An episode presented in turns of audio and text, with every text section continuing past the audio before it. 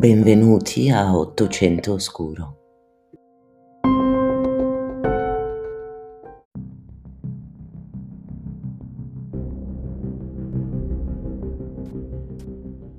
Il 30 marzo del 1896 un chiattaiolo scorse nel Tamigi una borsa da viaggio.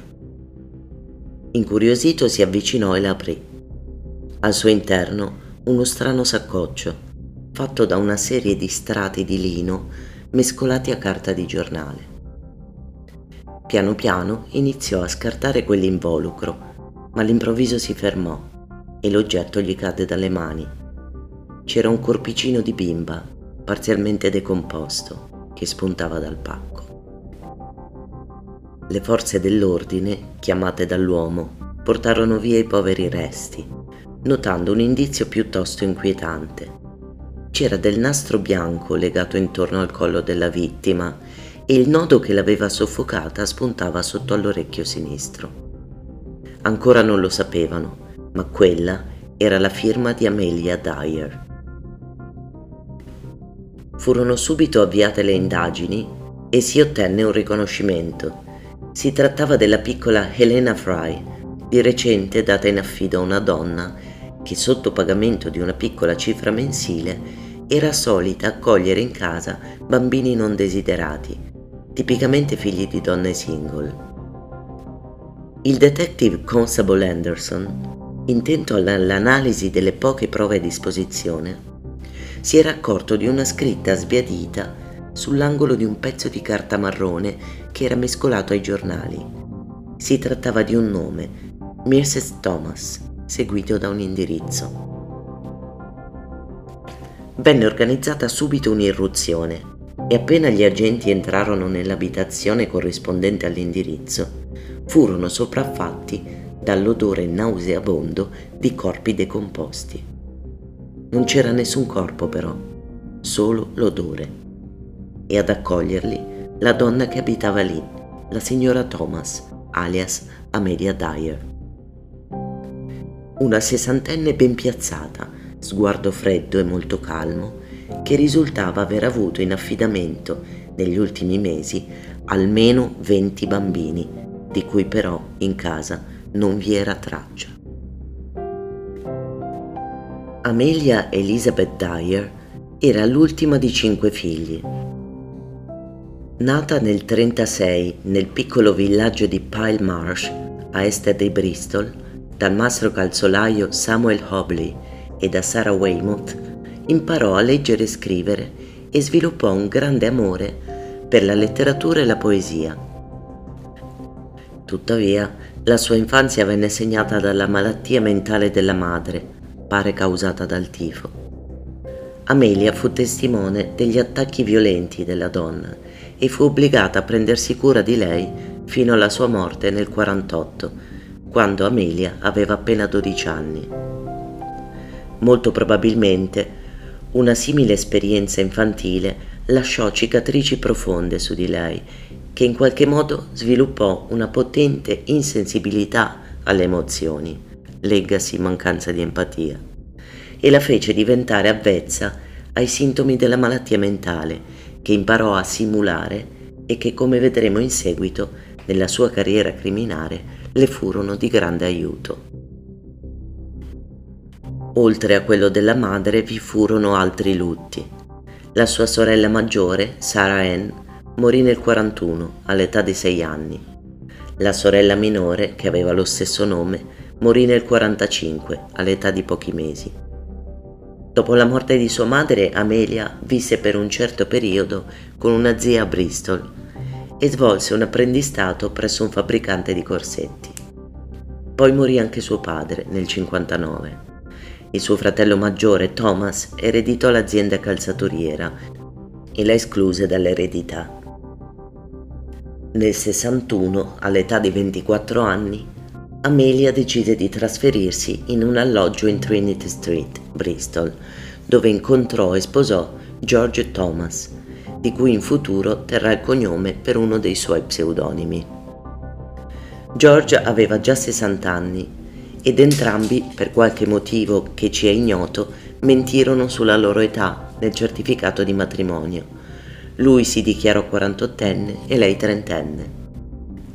Pare che da George ebbe almeno una figlia che chiamò Ellen come tributo a quella che considerò la sua mentore, una certa Ellen Dane. Fu su suo consiglio, infatti, che Amelia, dopo aver studiato come infermiera e ostetrica, decise di usare la propria casa per fornire alloggio a giovani donne che avevano concepito illegalmente e poi allevare al loro posto i nascituri. Un modo semplice per guadagnarsi da vivere.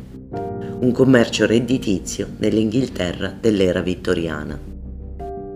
Il Poor Law Amendment Act del 1834 aveva infatti stabilito che i padri di figli illegittimi non fossero obbligati a sostenere finanziariamente i propri figli, lasciando molte donne senza altra scelta se non quella di abbandonarli negli orfanotrofi o per chi poteva permetterselo affidarli a una farmer a pagamento. Quella legge terribile e le condizioni di povertà di molte donne dell'epoca unite all'avidità di altre donne senza scrupoli che approfittarono della loro condizione di debolezza, portarono a innumerevoli casi di maltrattamenti o di omicidi di bambini. Potete immaginare quale fu la condotta di Amelia al riguardo. Tanto più che nel 69 il suo vecchio marito morì e lei, per star dietro alla figlia, dovette lasciare il lavoro di infermiera. Inizialmente la Dyer lasciava semplicemente morire i bambini di fame, sete, abbandono e stenti. A tutti somministrava per evitare disturbi o rumori uno sciroppo abbastanza noto all'epoca che si chiamava Mother's Friend a base di oppio. Ovviamente tutti i bambini sedati passavano da quella sedazione alla morte in breve tempo ma per Amelia il tempo era un fattore importante. Decise di accelerare un po' il processo, ovvero iniziò a compiere omicidi più veloci, che potessero permetterle di prenderle in casa più bambini e di conseguenza di intascare ancora più profitti. Per qualche anno la passò liscia, ma poi venne arrestata quando un medico si insospettì del numero di bambini che morivano sotto le sue cure. Però, sorpresa, in quel caso la Dyer fu accusata solo di negligenza e venne condannata a sei mesi di lavori forzati. Uscì di prigione più determinata di prima. Riprese così il suo lavoro e quando i bambini morivano non chiamava più il corner. Iniziò a smaltire lei stessa i corpi. Si trasferiva di frequente sebbene nel frattempo si fosse sposata con un tal William Dyer, da cui il suo ultimo cognome, e col quale fece altri tre figli prima di lasciarlo, e iniziò a usare pseudonimi per evitare che chiacchiere e dubbi potessero arrivare all'orecchio sbagliato e quindi a compromettere i suoi affari. Nel corso degli anni diversi bambini vennero gettati nel Tamigi, ognuno con il nastro adesivo bianco avvolto intorno al collo. Dopo il suo arresto, la polizia dragò il fiume e ne trovò altri sei, tra cui Doris Marmon e Harry Simmons, le sue ultime piccole vittime. La Dyer, interrogata in merito, dirà con estrema sincerità che da quel nastro si poteva dire che era uno dei miei, era insomma la sua firma. Amelia andò a processo e il suo difensore cercò di farla passare per pazza, citando due episodi del passato in cui era stata internata per un breve periodo nei manicomi. Per come sono andate le cose, possiamo dire con una certa sicurezza che sfruttò quei periodi da reclusa per distrarre le forze dell'ordine e scegliere nuovi pseudonimi, uscendo di scena per poi rientrarne pulita. In fondo, Durante la sua infanzia aveva imparato a conoscere bene i comportamenti da disturbata mentale e pare fosse brava a replicarli alla bisogna.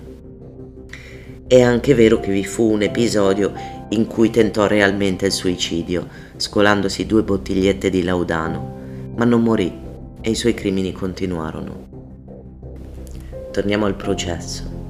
La giuria impiegò meno di 5 minuti per raggiungere un verdetto. Amelia fu dichiarata colpevole di un solo omicidio, quello della piccola Helena, che lei ammise, ma facendo una stima basata sul suo profilo, il suo modus operandi e i tre decenni in cui restò in attività, probabilmente uccise fra i 200 e gli oltre 400 bambini. Per questo motivo risulta tra i serial killer più prolifici d'Inghilterra e non solo. Un fatto un po' strano e curioso che la riguarda fu che rifiutò di testimoniare contro sua figlia Polly, accusata di essere sua complice in uno degli omicidi. La ragazza venne rilasciata per mancanza di prove.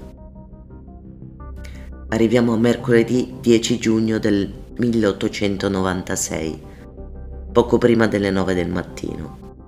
L'orchestra di Reading venne impiccata nella prigione di Newgate. Aveva passato le sue ultime tre settimane in carcere scrivendo le sue memorie che consegnò con tranquillità al boia prima di salire sul patibolo. Vi lascio con un'altra sua frase terribile, consigliandovi di ascoltare poi la ballata a lei dedicata dal titolo Mrs. Dyer, The Baby Farmer, che potete sentire interamente su YouTube, cantata da AJ Moran.